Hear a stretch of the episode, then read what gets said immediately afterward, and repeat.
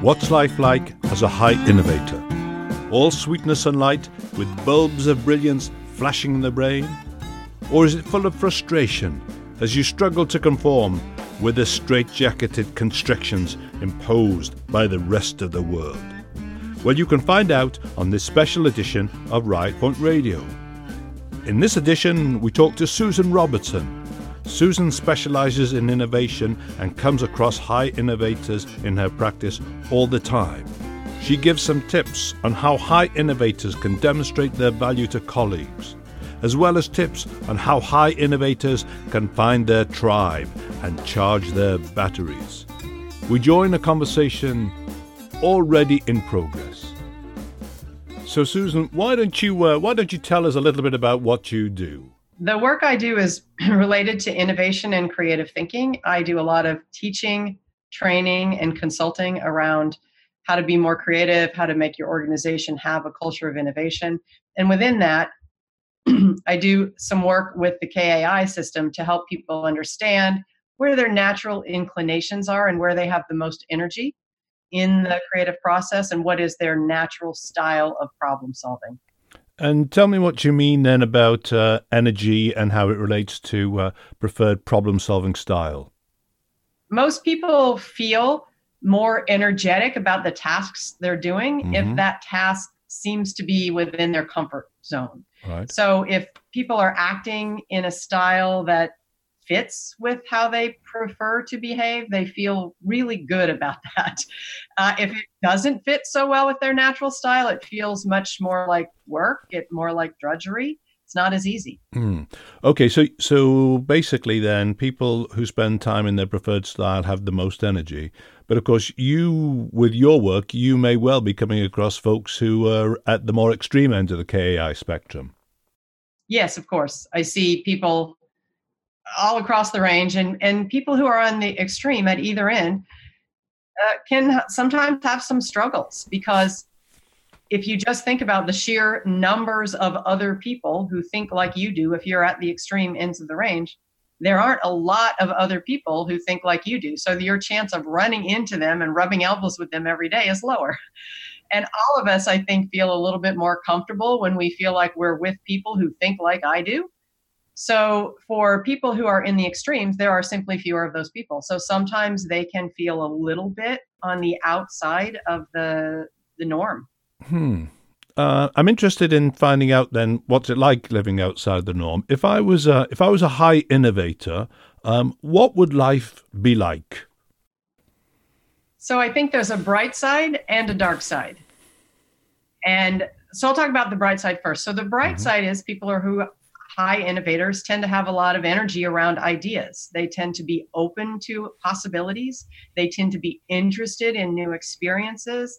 They like playing with ideas and considering new options. So there's a lot of positive uh, energy and feeling around new and ways to think differently and explore new things, which is the good part. Uh, the dark side is that most people around them are less energetic about new ideas. Uh, sometimes they're a little bit confused by the ideas that the hmm. high innovator might come up with. Mm. Sometimes they look at them sideways, like, I think you're a little bit crazy. Uh, so they, the people that are on the extreme, um, can struggle a little bit to communicate their ideas to other people and to feel like other people accept their ideas and and kind of understand where they're coming from. And uh, and how do those who are not high innovators, i.e., the majority of the population, how do they perceive uh, high innovators? Uh, again, I think there's a bright side and a dark side to how other people perceive people on the extreme. So one of the exercises I typically do in my workshops around KAI is I ask people what kind of labels does the general population have for people who are high innovators? Mm-hmm. And what kind of labels does the general population have for people who are high adapters? And those labels, when I simply ask the question, give me labels, they tend to be negative both directions. Hmm. Because the natural instinct is the way I do things is right. And so if you don't do it the way I do it, you're wrong, which means I get to have a negative hmm. label for you. So typically, hmm. the negative labels that I hear around people that are high innovators are things like they're disruptive, mm-hmm. They are disorganized, they are lack focus. So these are all the mm-hmm. sort of negative things that the general population would say about people that are high innovators. But then in the same exercise, I say, okay, let's let's flip the mindset and say, what benefits do high innovators right. bring to a group? And then the language changes. Of course, when you do it the other direction, the same is true. When you say what benefits do high adapters bring, those labels change as well and become more positive. But in the case of high innovators, when you say what benefits do they bring, people are very, it's very easy for people to come up with positive aspects that high innovators bring. Openness to new ideas, fresh perspective, jolting us out of the status quo, helping us realize the possibility in ideas. So people definitely understand that those high innovators bring benefits but it's not the first instinct when when when you just first say what kind of labels do people have they don't tend to be positive and again that's true in both directions of people on either extreme right. but when you remind people oh by the way those people do bring benefits what are they they have no trouble articulating what those benefits are it's hmm. just not the first thought mm-hmm. and that answer your question Yeah, yes, yes, it does. Yes, it does. Absolutely. So, um, so as you say, uh, Susan, then there are some positive aspects that can become from uh, from being an outlier. In this particular case, a high innovator. What um, what what suggestions might you have to help make high innovators' output more digestible to the general organization, so that they are valued rather than seen as annoying? a couple of things I think can help in terms of in, in the work situation. One suggestion is to find yourself a partner that you can kind of regularly rely on who is not an extreme innovator like you are and run your ideas by that person before you spout them off in a meeting. Just get some input to maybe hone them a little bit to make them feel more palatable and get that person's input on how can I make this idea better because that's what again that's what people who are high adapters are particularly genius at is making things better. So you're going to really serve yourself and serve the idea if you get the input of someone who's going to help you make it better. That's one tip. Another tip frankly is to find your tribe. Find some other people in your organization who are also high innovators like you are and have lunch or breakfast with them once a month or once a week. Uh, and and pass around best practices amongst yourselves because you will have all at some point discovered and and implemented coping mechanisms in your own life that you're maybe not even aware that you have figured out but you have.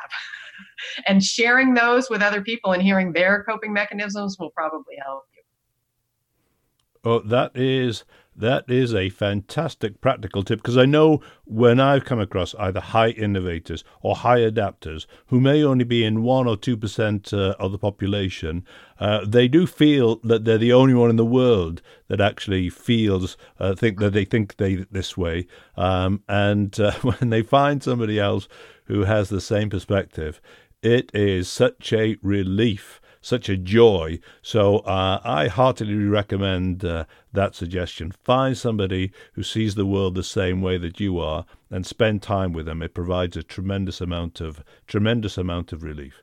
Um, is there anything else uh, that you might suggest at all? A few things.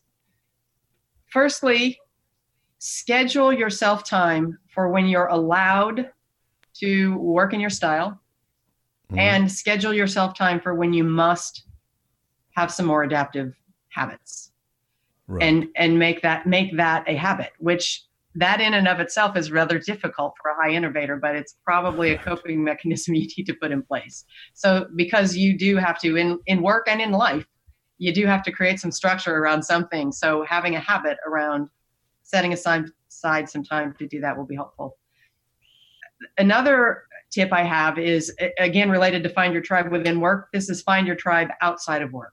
So, high innovators, I know uh, the kinds of things they do outside of work really let them revel in that high innovation, which I think makes it a little easier when they have to not revel in that at work. So, for example, one high innovator I know, she does improv comedy.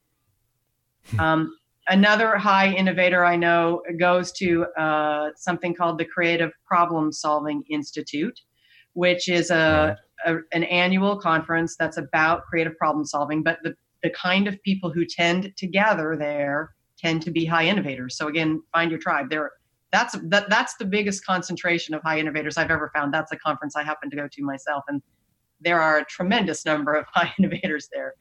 Um, there are other kinds of activities that you can immerse yourself in where high innovators are likely to gather. There's a program called Creative Mornings, and I believe it's a monthly breakfast, a series of breakfast meetings, and it is in a variety of cities. I think hundreds of cities across the U.S. and across the world. This program called Creative Mornings, and I, again, it's a, bre- a series of breakfast meetings, and typically there's a speaker. And I think that's another place where high innovators tend to gather. So that's my second tip uh, find your tribe. And my third tip is remind yourself regularly of the value you bring because you're hmm. probably externally reminded fairly regularly of the dark side of your of your high innovation so you need yeah. to remind yourself regularly of the bright side because there is a bright side and it, that can be less obvious to people who aren't high innovators themselves well, Susan, that that is fantastic. Thank you very much indeed. Those are very practical tips on uh, on how we ensure our batteries get charged. So, thank you for sharing your perspective. If you want to know more about Susan, go to her website sharpeninnovation.com. That's sharpeninnovation.com. And that's it for this special edition of Right Point Radio. If you want more, go to therightpoint.com. And as usual, if you know anyone who would find this information helpful, pass it on, share the love.